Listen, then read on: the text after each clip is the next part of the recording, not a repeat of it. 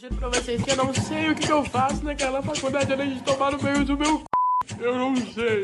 Eu tive uma prova com consulta. Com consulta e eu errei tudo. Eu errei tudo.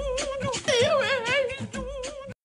Ei pessoal, sejam bem-vindos a mais um episódio do Enem Me Contaram. O vigésimo episódio desde o começo e o segundo episódio da nossa segunda temporada. Já aproveito para avisar que toda terça-feira tem episódio novo sendo lançado lá no Spotify e peço que, se você puder, siga a nossa página no Spotify e também a nossa página no Instagram, o arroba Enem Me Contaram, para ficar por dentro de todas as novidades sobre o podcast, lançamento de um novo episódio, sorteios, curiosidades, tudo lá no nosso Instagram. E para você também interagir, por que não, com a gente, porque o feedback de vocês é muito importante. Seguindo o nosso novo cronograma aqui do podcast, a gente sempre no segundo episódio a gente aborda a temática anterior, que foi tratada no primeiro episódio, que no caso foi um ano do novo normal. E para conversar comigo sobre esse tema, eu estou aqui com o Luiz Felipe Falcão, ele que é jornalista e professor substituto na FACON da Universidade Federal de Juiz de Fora. Luiz Felipe Falcão, muito obrigado pela sua participação com a gente. Eu é que agradeço o convite, fico muito feliz em poder participar, né, com, com vocês dessa discussão. Né, a todas e todos que nos escutam, que seja uma conversa, né, bastante produtiva no sentido da gente refletir um pouco, né, sobre tudo isso que a gente vem, vem experimentando, né, nesse distanciamento é, social para alguns, isolamento para outros, para muita gente nem tanto, né, mas a gente segue aí tentando entender um pouco disso tudo e passar por essa experiência da melhor forma possível. Bom, perfeito, a gente precisa mesmo tentar entender esse cenário. E também estou com o Flávio. Flávio é velho conhecido aqui do podcast, todo mundo conhece. Flávio, tudo bem contigo? Tudo bem, João, tudo bem, Luiz Felipe. É um prazer estar aqui de novo para a gente poder conversar sobre os temas. Antes eram os temas específicos sobre a universidade.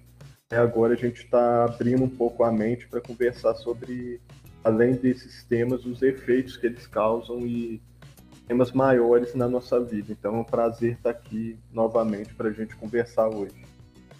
É, pois é, sobre efeitos, né, causados pela pandemia do coronavírus, a gente tem muito, principalmente, né, sobre efeitos em cima do sistema educacional. E é sobre isso que a gente vai conversar agora, mas antes, é, vamos falar da nossa experiência pessoal, é, sobre a adaptação nessa essa transição que a gente viveu lá do ensino presencial para esse ensino remoto.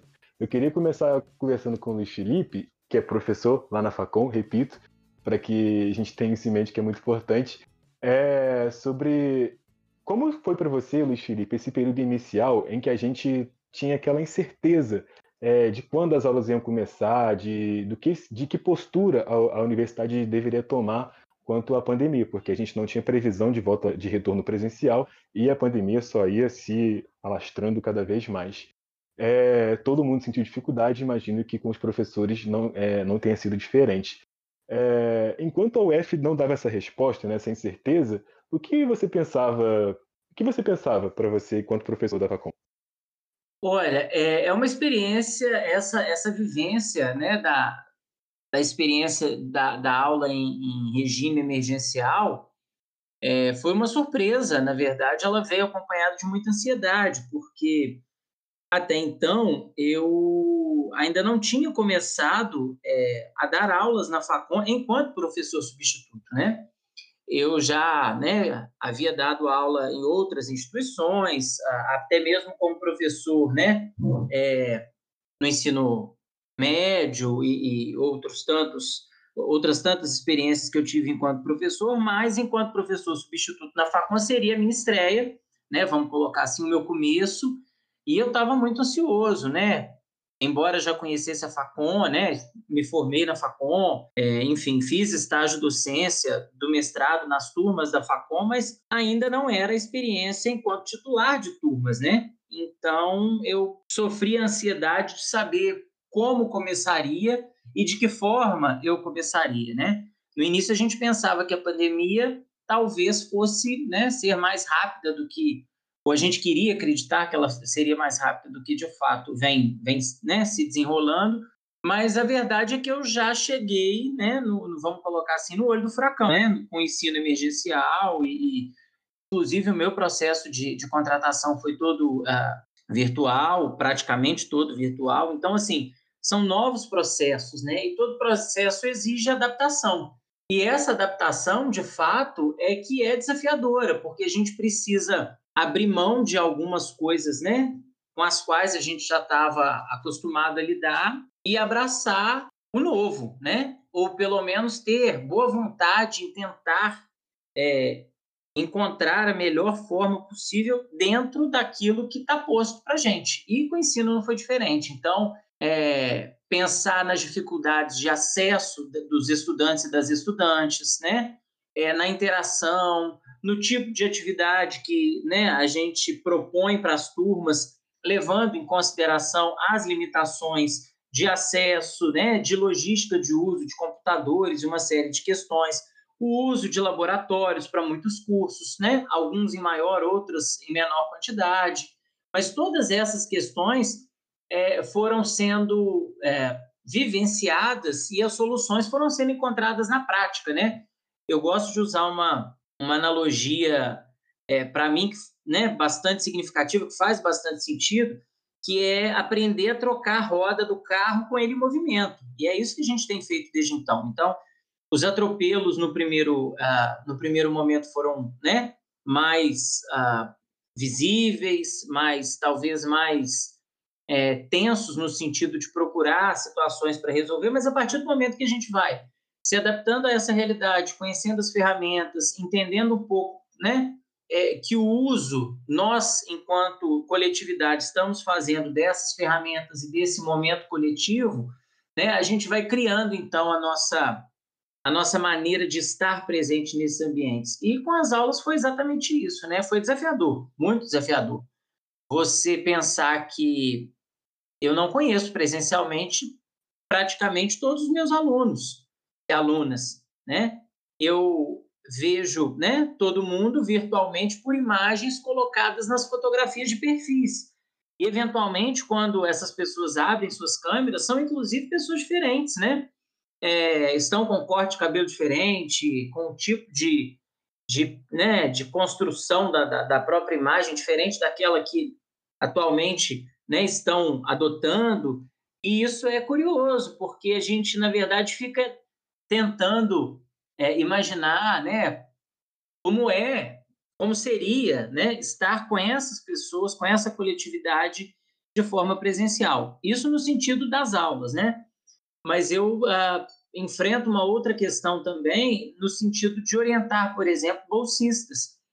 É, eu faço parte da equipe da Incubadora Tecnológica de Cooperativas Populares da, da Universidade, que é um programa de extensão, e fazer extensão universitária sem presença, sem a criação, né, de vínculos com, com as pessoas que são é, atendidas, vamos colocar assim, pelos...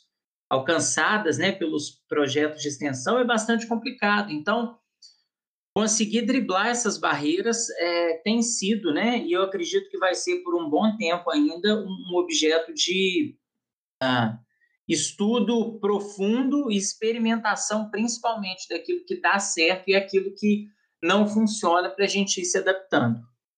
É, eu, eu fiquei... Eu fiquei com o raciocínio preso na analogia que você fez de trocar a roda do carro em movimento, com ele em movimento. Acho que não tem jeito melhor de descrever esse momento, né? Tipo, a gente realmente tá tendo que encarar uma situação em que a gente não teve a menor preparação para isso, né? Nenhuma preparação, né? É, eu costumo dizer que as gerações mais, mais novas, né? Vocês, inclusive... tem uma familiaridade maior com esse universo das novas tecnologias, o que não garante também que a, a experiência, a vivência de vocês vai ser super tranquila nesse sentido, né? Porque vocês podem ter facilidade, as pessoas com quem vocês vão dialogar, interagir, não tenham. Então, é uma questão muito complicada, né? Você imagina que o tempo que a gente passa na frente das telas de computador, celular, interagindo nesse espaço, é muito diferente. A gente vem é, emendando uma reunião na outra, emendando uma aula na outra, com pouco tempo, de repente, para se deslocar, né? No presencial, a gente se deslocaria de um lugar ao outro, né? Iria até a cantina. Agora, a gente não faz isso, a gente se alimenta de frente para o computador, né? Então, talvez a, a tranquilidade, né, inicial que achávamos que teríamos, né, por estar em casa, ela acaba sendo desfeita e a sobrecarga ela chega, né? E aí se adaptar a tudo isso, né, trocar a roda do carro andando, ninguém sabia como, como lidar, né? Você conhecer aplicativos, saber das potencialidades, né? Você saber, por exemplo, especificamente na, na questão da aula, né? Eu utilizo a ferramenta do Google, que é o Google Classroom. E como é que você faz para postar um material, interagir com o aluno, é, de que forma as atividades vão ser é, propostas, feitas, até que você conheça todo esse, esse contexto é, é, tecnológico, demanda um tempo, por mais intuitivas que as ferramentas sejam. Imagine, quanto mais tempo passa, né, para as pessoas mais... mais experientes, vamos dizer assim, mais difícil é essa relação. Para mim, enquanto professor, escolher, por exemplo, é, textos é, para serem trabalhados em sala foi, tam- foi também um desafio, né, essa escolha, porque muitos dos referenciais e, e dos, dos autores, né, com os quais eu trabalho, eu tenho em livros físicos. Então, a minha preocupação era, não posso exigir, por exemplo, leitura de alguns dos livros físicos que não estejam disponíveis em formato P D F. Eu não posso exigir do, dos alunos e alunas que se desloquem até uma biblioteca. E aí depois você vai pensar assim, ok, então a gente vai procurar o que tem em P D F, mas nem todo P D F também é utilizável, porque existem P D Fs que são salvos como imagem. Então, para algumas das pessoas que têm deficiência, algum tipo de deficiência, É, a, a, os caracteres do P D F são importantes para aqueles programas que fazem a tradução, né? É, a transcrição, o que quer que seja, né? Que dão acessibilidade a esse conteúdo. Então, planejar as aulas a partir de materiais que possam ser disponibilizados pela internet e materiais que permitam também acessibilidade, isso foi um desafio. Então, adaptar as aulas, construir formas, né? E um planejamento que não fosse também cansativo em função desse contato com as telas, né? E essa relação, muitas vezes, é, de pouca troca, né? Então, planejar uma aula nesse contexto foi realmente desafiador, foi bem complicado, mas foi um exercício interessante também, porque nos coloca é, revendo, inclusive, a nossa, a nossa prática, né? De, de sala de aula, agora em sala de aula virtual, né? O que é possível, né, com os alunos. E o que eu acho mais fantástico, talvez, é, é que algumas dessas ferramentas podem continuar, mas certamente, no retorno à sala de aula, esse espaço de construção, né, do conhecimento, ele vai ser mais valorizado, acredito eu, tanto, né, pelos alunos quanto pelos professores e professoras, porque a gente tem sentido, tem sentido falta, né? As nossas relações de ensino-aprendizagem também dependem desse contato é, mais próximo, né? Dessa questão de olhar no olho, de poder é, mobilizar a turma de alguma forma, sentir a reação dos alunos, né? Porque um olhar, muitas vezes, de dúvida é, faz você repensar o seu raciocínio. Se eu não estou conseguindo é, olhar, né, para as alunas e alunos, como é que eu vou saber se, de fato, aquele conteúdo está aprendido, né, ou não? Então, o retorno à sala de aula, com certeza, vai ser mais, mais valorizado, mais especial. Essa relação ela vai ganhar um, um, outro, um outro colorido, vamos colocar, vamos dizer assim. É, eu acho que, que vai ser por esse caminho, né? E é esse o aprendizado, é um aprendizado para os alunos, é um aprendizado para os professores, é um aprendizado para a gestão, não só da universidade, mas das escolas, né? De ensino fundamental, médio, para as instituições É, privadas de ensino, de toda forma, né, está sendo é, necessária essa adaptação. Nos assumir enquanto, né, pessoas que precisam urgente é, se atualizar de tecnologias, né? Então, essa pandemia forçou muitas vezes, para retomar o raciocínio lá do, do início dessa, dessa fala, para gerações mais novas, né, é, o contato com esse universo virtual era mais fácil, mas a gente imaginava que em algum momento, né, teríamos todos que nos ah, render a essas plataformas. A pandemia, de certa forma, antecipou tudo isso, né, forçosamente. Ah, perfeito. Você disse sobre a geração mais nova ter facilidade ao acesso e toda a compreensão desse cenário também. Eu acredito sim que essa realmente é, pode, possa ser uma facilidade, mas aqui um relato pessoal. Eu, eu sinceramente não vi isso como vantagem, porque a pandemia ela me afetou de um jeito além da própria facilidade com o digital, né? com, com as máquinas, computadores e celulares e programações é, online para para assistir às aulas, porque a pandemia em si me afetou muito mais do que é, as soluções que, que foram propostas para lidar, que foram propostas para lidar com ela, porque eu não consegui me adaptar ao ensino remoto de direito e, é, e assim, é uma coisa pessoal que eu acho que... Eu estava chegando num período da faculdade, né? Eu, todo mundo sabe que eu sou estudante da, de jornalismo na Facom, é, na Faculdade de Comunicação da U F J F, e eu senti muita dificuldade em transição, nessa adaptação, de fazer com que a minha casa fosse ao mesmo tempo meu ambiente de trabalho, meu ambiente de estudos. Então, para mim, difícil. Eu, eu não consegui é, discernir no começo se bem, consegui me adaptar. É, eu perco a atenção muito fácil durante as aulas, não consigo ficar muito conectado no notebook. E para piorar, só para piorar, meu notebook queimou a tela. E foi isso que aconteceu. Então, eu estou usando ele de uma gambiarra que eu boto o cabo H D M I na televisão, aí vira na televisão. E, enfim, é o jeito que a gente vai levando para lidar com as coisas. Mas, Flávio, queria falar contigo agora para trazer essa visão do aluno também, né? Porque, para a gente, também não foi fácil essa adaptação, essa transição, né, de mundos, desse mundo para esse mundo digital, para esse sistema de ensino remoto. Para você, como foi todo essa, esse momento de, de adaptação, Flávio? Então, no começo foi bastante complicado, porque a gente não tinha nenhuma previsão de quanto tempo duraria, é, quanto tempo teria que esperar para voltar às aulas presenciais. Eu, apesar de, apesar de a gente pesquisar e ver que a última pandemia durou, sei lá, acho que três anos, a gente não espera que vai durar tanto tempo. Eu imaginava, eu estava planejando fazer festa no meu aniversário de em junho. Então, assim, para mim ia passar rápido, ia ser uma coisa que todo mundo ia respeitar as regras de isolamento, né? Coisa que não acontece até hoje, e que logo ia passar. E foi passando o tempo, a gente ansioso para ter uma resposta de quando poderiam voltar às aulas, de que forma que ia ser. E quando foi, acho que em agosto, não sei, quando a gente já estava no auge da, da ansiedade, que a universidade deu uma resposta e as aulas iam voltar remotamente.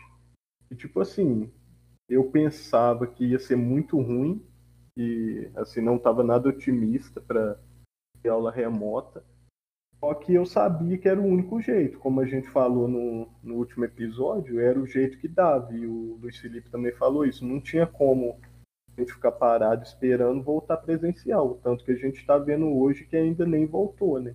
Se tivesse ficado parado esperando, ia atrasar a vida de todo mundo. Então, quando começou o ensino remoto, assim, eu, na primeira aula eu lembro que eu falei, nossa senhora, eu não vou aguentar isso, eu vou trancar tudo, vai ser muito ruim. Ainda falei com o João aí. Aí, eu, aí foi passando, o primeiro período acho que foi de boa, até conseguir me adaptar de boa. Mas, assim, tem o problema que o João falou de concentração, de você estar estudando em casa, sua casa não é uma sala de aula. Então, tem esse problema de você conseguir concentrar. Só que aí foi sua passando. Casa não é uma sala de aula? Não, sua casa não é uma sala de aula, desculpa te interromper. E como também é uma coisa que não depende só de você, né, para aquilo acontecer, sabe? Você tem que ter uma, toda uma estrutura para isso, né? Tem, tem que entender que se você mora com família, por exemplo, se, se essa família tem seus devidos espaços dentro da casa, se a convivência ali é muito junta, é muito próxima, é, se você não tem outros, outras funções para desenvolver ali na própria casa ao longo do dia, enfim, são tantas coisas que, que dificultam, sabe? E acabam é, tornando mais difícil ainda esse processo de adaptação, de transformar é. a sua casa em, no mesmo lugar de estudo e de trabalho. Ainda tem a questão do acesso que o Luiz Felipe falou também, que nem todo mundo a gente sabe como é por a situação econômica do Brasil, nem todo mundo tem acesso à internet de qualidade Sim. em casa, a equipamento para poder acessar. Então, assim, esse primeiro, esse primeiro período foi, para mim, até que foi tranquilo, porque eu estava com poucas matérias, então eu consegui me adaptar rápido. Só que eu, na minha visão, não sei se o Luiz Felipe vai concordar, mas eu acho que no segundo período, como os professores notaram, assim, mais ou menos que os alunos já tinham se adaptado, eu acho que aumentou muito a, a demanda com a gente, assim, é, de um período para o outro. Então, assim, acho que o segundo período, para mim, foi bem mais pesado do que foi o primeiro. Eu acho que a compreensão que teve no primeiro, acho que não foi tão grande assim no segundo. E como a gente falou lá no primeiro, o mundo não parou, né, para a gente ter aula online. Se tivessem condições normais, assim, estava tudo bem, só que era notícia ruim atrás de notícia ruim. E por isso que tornou a adaptação ainda maior, né? Ma- quer dizer, mais difícil. É, não tem, não tem como escapar, né? A, a... A crise, né, é, que nós estamos vendo, essa crise sanitária, vamos colocar assim, ela vai deixar marcas, né? Ninguém, ninguém vai passar por ela, né, cem por cento. É, alguns prejuízos, eles de fato vão vir, né? O que a gente tem que fazer é gestão desses prejuízos, né? Na verdade, tentar minimizar os impactos, né, das consequências dessa, dessa questão. O ensino emergencial... E agora eu, eu faço uma defesa, na verdade, da questão do ensino emergencial, é... Imaginem não ter aula por esse período todo, né? Olha a demanda, a demanda represada numa espera por aulas presenciais. Quantos períodos iam ficar é, né, descobertos? É, os programas de ingresso, eles parariam até que a situação fosse estabilizada e aí, a, e a, vamos colocar assim, a multidão de alunas e alunos saindo do ensino médio, esperando é, processos de ingresso que dependem da formação de turmas que esperaram, né, a, a, as aulas presenciais acontecerem. Imaginem só. É. Né?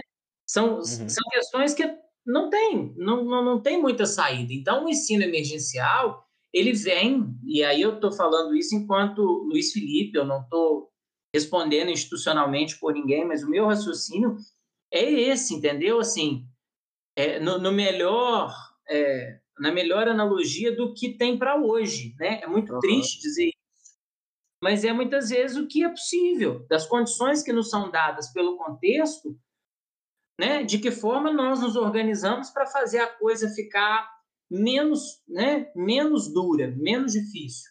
Esse é um ponto. Então, vamos ter aula com ensino remoto emergencial.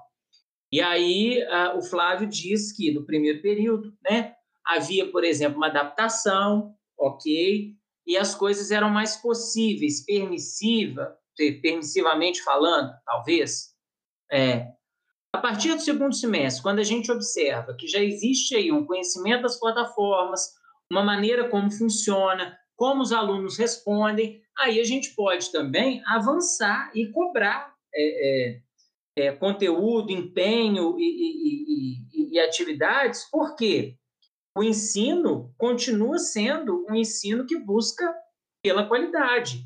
Então, se a gente é, pensa... É, vamos colocar assim, facilitar muito, não, não digo facilitar, mas é, afrouxar muito a forma de trabalhar os conteúdos, pode ser que você prejudique a qualidade do curso, entende? Então, por exemplo, é, eu gosto e sou um professor que é, demanda dos alunos leitura, mas entendo que as leituras podem ser cansativas na tela de um computador, porque eu, eu mesmo gosto do, do, do livro físico. Né? Então, o que eu fiz? Eu ofereço sempre três, quatro textos e peço para que os alunos escolham um desses textos, dois desses textos. Né? Em condições normais, eu pediria a leitura dos quatro. Né? Então, essas adaptações são importantes, porque o tempo de permanência comigo, enquanto professor, já é mais reduzido, né? Porque a... As aulas, por exemplo, de quatro créditos, quatro horas em sala de aula, acabam virando duas, uma hora e meia. Então, esse tempo já é reduzido. Se a turma não tiver em casa um tempo de leitura, o conteúdo não vai ser todo trabalhado, entende? É, e aí, não estou diminuindo de forma alguma, né, a, as suas questões em relação à concentração, a sentir que, que o, né, a mão apertou, mas em algum momento ela tem que ser apertada mesmo, né? Porque, afinal de contas, a qualidade do ensino, se essa mão não for apertada, né, ela vai ser questionada no futuro, a qualidade do ensino. Então, é importante que a gente vá medindo. Mas é o que eu, que eu disse, são experimentações, a gente vai vivenciando, né? É, experimenta aqui, deu certo, beleza.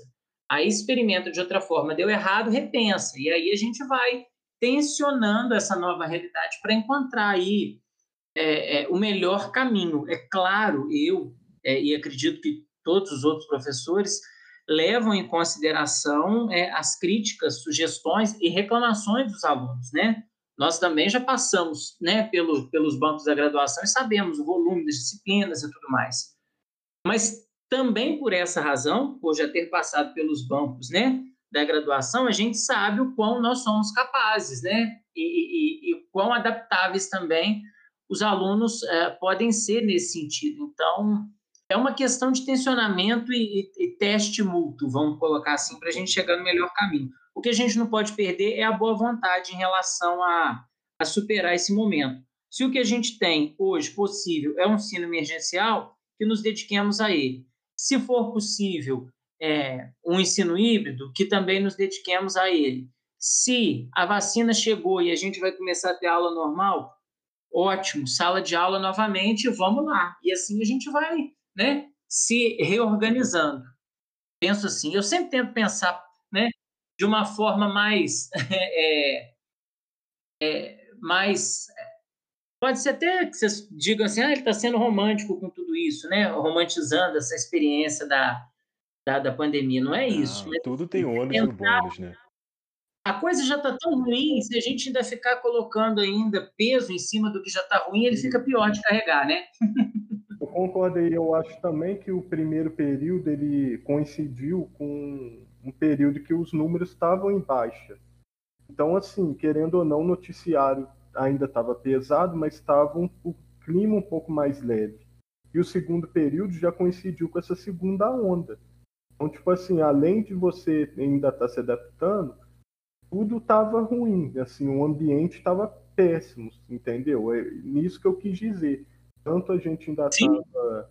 a gente ainda estava se adaptando e a situação foi piorando. Então, assim, coincidiu as duas coisas, ficou mais pesado ainda. É, é o que eu falava com o João ainda há pouco, né? É porque o ensino, ele não é só o ensino, né? O ensino e o aprendizado, ele está é, como uma, uma questão da vida de cada um de vocês e da minha enquanto professor. Mas a gente tem, por exemplo, preocupação com a família, a gente tem ansiedade por estar em casa o tempo todo, a gente é, acaba criando, por exemplo, problemas de convivência por ouvir choro é, no vizinho ao lado, música no vizinho acima, é, enfim. Inúmeras situações que vão nos é, tirando, né, da linha da, da, da tranquilidade que nos é habitual, dos espaços em que nós estamos acostumados, e vamos tendo é, é, essas, vamos colocar assim, irritações que se acumulam para na hora que a gente sente que precisa de concentração para estudar, necessariamente elas vão interferir, né? Você não fala assim, vou desligar a chavinha, né, é, do resto da vida e ligar a chavinha estudo. Vou desligar a chavinha estudo e me reconectar com a rotina da minha casa. Não dá, né? E aí isso vai... bem próximo do que você falou, a segunda onda com as pessoas mais cansadas, mais esgotadas, tendo que lidar com um recomeço de pandemia, né? Com números tão terríveis. Bom, a gente vai fazer uma rápida pausa agora para o nosso famoso patrocinador, mas daqui a pouquinho a gente já volta com o Enem Me Contaram.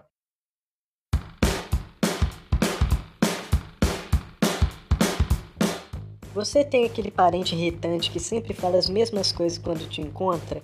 Aqueles que te dão conselho que você nunca pediu? É um saco, né? A Camisaria Vacifu tem a solução para o seu problema. Sua linha de camisetas Tolerância Zero deixa literalmente estampado o seu descontentamento em ter que responder pela enésima vez as mesmas questões. Temos as frases: se esse curso dá dinheiro, faça você mesmo, matemática é fácil, resolve essa derivada aqui para mim, e o sucesso de vendas, se seu filho não conseguiu, não quer dizer que eu não vou. E tem promoção, hein? Comprando qualquer uma dessas camisetas, você ganha uma de brinde com a frase: favor não se preocupar com a minha vida amorosa. Camisaria Vacifu, dizendo de maneira sutil aquilo que precisa ser dito. Bom, a gente está de volta agora para abordar o assunto sobre...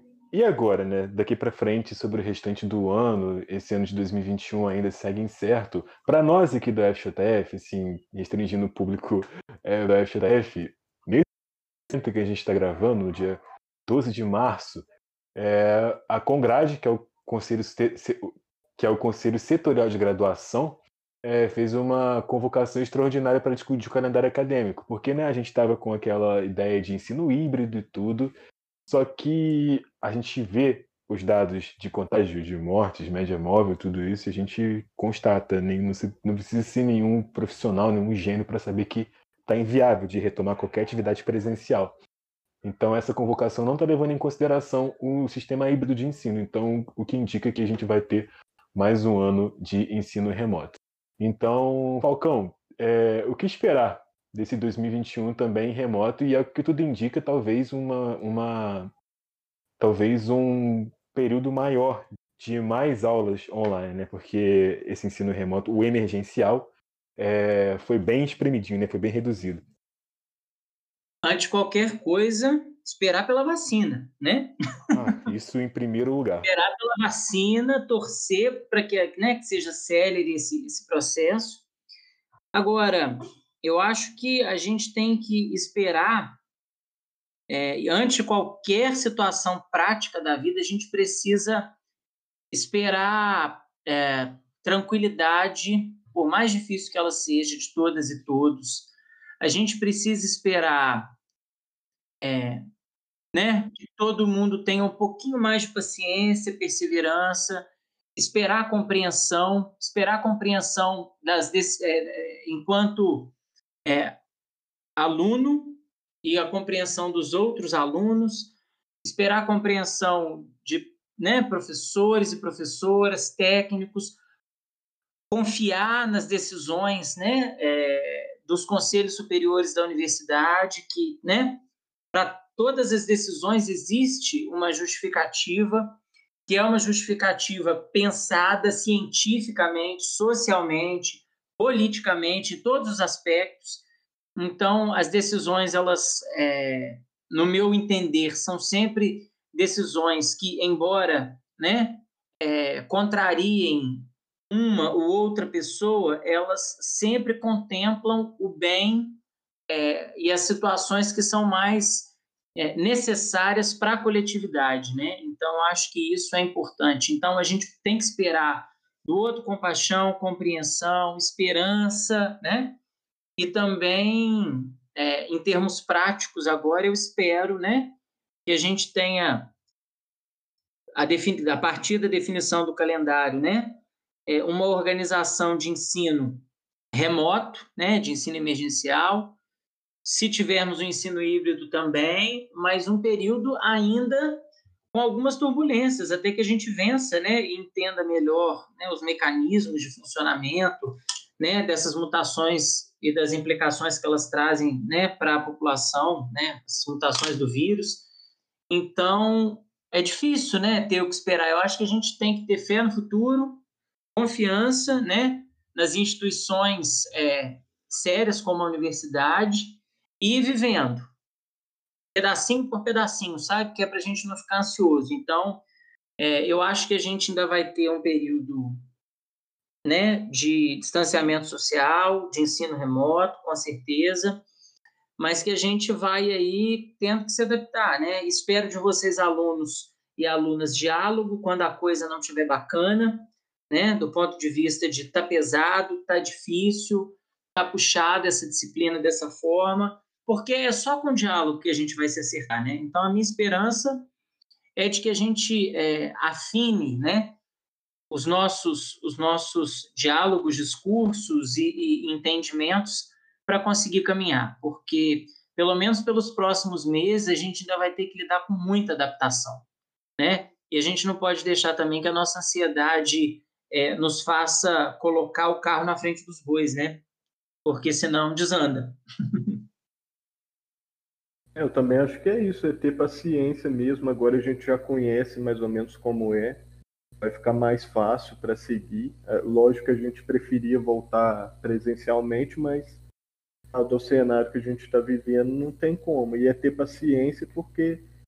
É, tipo, como a diretora da, da Faculdade de Comunicação, a Meg, falou no episódio anterior, é, esse período de, de março até agosto, para nós alunos, a gente achava que tipo assim, a universidade não dava uma resposta, que eles não estavam preocupados. Só que, como ela falou, eles tiveram várias reuniões, foi um período muito cansativo, segundo ela disse. Sim, é, muito, muitas muito... reuniões. É, foi muito debatido esse tema, não foi uma coisa de uma hora para outra que eles decidiram fazer ensino remoto. Então é isso, é ter paciência, porque agora é o que a gente vai ter, é assim que dá para seguir, não tem como ficar parado esperando. É, a gente torce, claro, para a vacina chegar rápido, para poder voltar à normalidade, mas é, a realidade está mostrando que ainda vai demorar, então...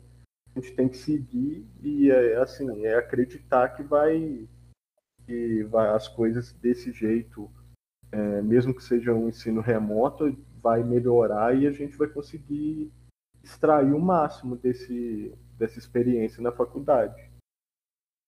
E se adaptar dentro do possível, né? Acho que é isso para mim. É, exatamente, né? Eu, para quem me ouviu aqui, acho que nosso João deve estar suportando o ensino remoto, mas eu entendo que é o que a gente tem agora e essa dificuldade é pessoal. Eu, eu realmente não tenho a maior facilidade do mundo em me adaptar a essa realidade, mas eu vou continuar seguindo porque eu entendo que esse cenário é o melhor que a gente pode fazer. E eu já vi relatos de um amigo da Química, por exemplo, que preferiu até... Nossa, ele prefere o, o ensino remoto, ele diz que está se sentindo muito mais seguro para aprender o conteúdo, para fazer atividade, para fazer, para fazer as atividades e tudo. Enfim, para você ver como é que vai de cada um essa adaptação. E só para encerrar, Falcão, Flávio, eu juro que essa é a última pergunta. É... e aí é uma coisa mais pessoal, né, que a gente quer saber é o que que esse período, né, longe de tudo e de todos, é, da faculdade, dos amigos e tal. É, o que em você, Falcão, te muda? O que mudou em você enquanto professor e enquanto pessoa? Se você quiser fazer essa separação, se você quiser fazer uma análise conjunta também, te mudou muita coisa? Bom, o que mudou é que eu me tornei professor, né, de ensino superior na Universidade Federal de Juiz de Fora a partir do ensino emergencial, né? Então já foi um início atípico, né? Foi o que eu comentei lá no, no início desse podcast. Isso me mudou. Mudou também a relação que eu tinha com a minha família, né? Ah, desde os embates, né, de divergências ah, político-ideológicas e comportamentais, vamos colocar assim, né? Até divergências de excesso ou ausência de convivência, né? Imagina que minha mãe é minha vizinha, ela mora a cinco minutos da minha casa e eu passo, às vezes, semanas sem ir na casa dela com medo, né? Porque essa semana, por exemplo, planejava de ir na casa da minha mãe, mas tive um problema no joelho e fui ao, ao, a uma clínica médica para poder me consultar, fui a um hospital fazer um exame, né, de ressonância magnética, então os meus planos de ir, né, no fim de semana para a casa da minha mãe não vão, não vão rolar. Então, essa questão de, de convivência me fez um Felipe diferente, né?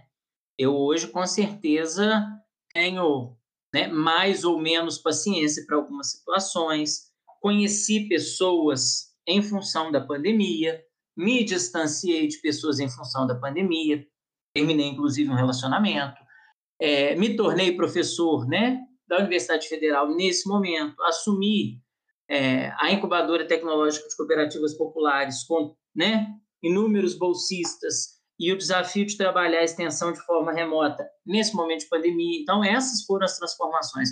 Eu assumi muitas responsabilidades nesse sentido, né?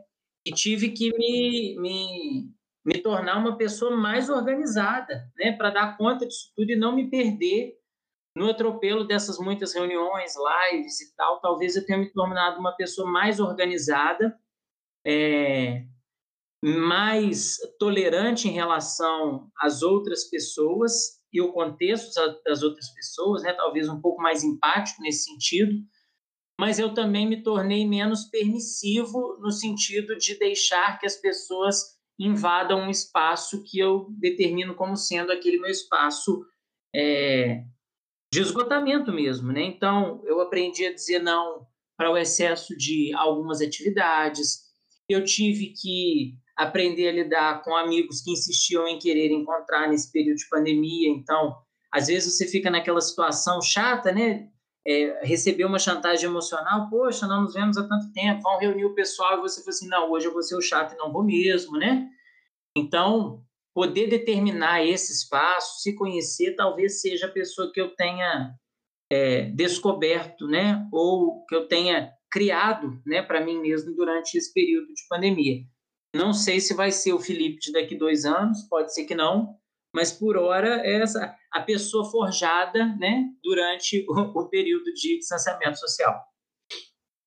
Ô Flávio, e agora para você, essa questão pessoal de, esse, de como esse período longe te afetou enquanto aluno e enquanto pessoa.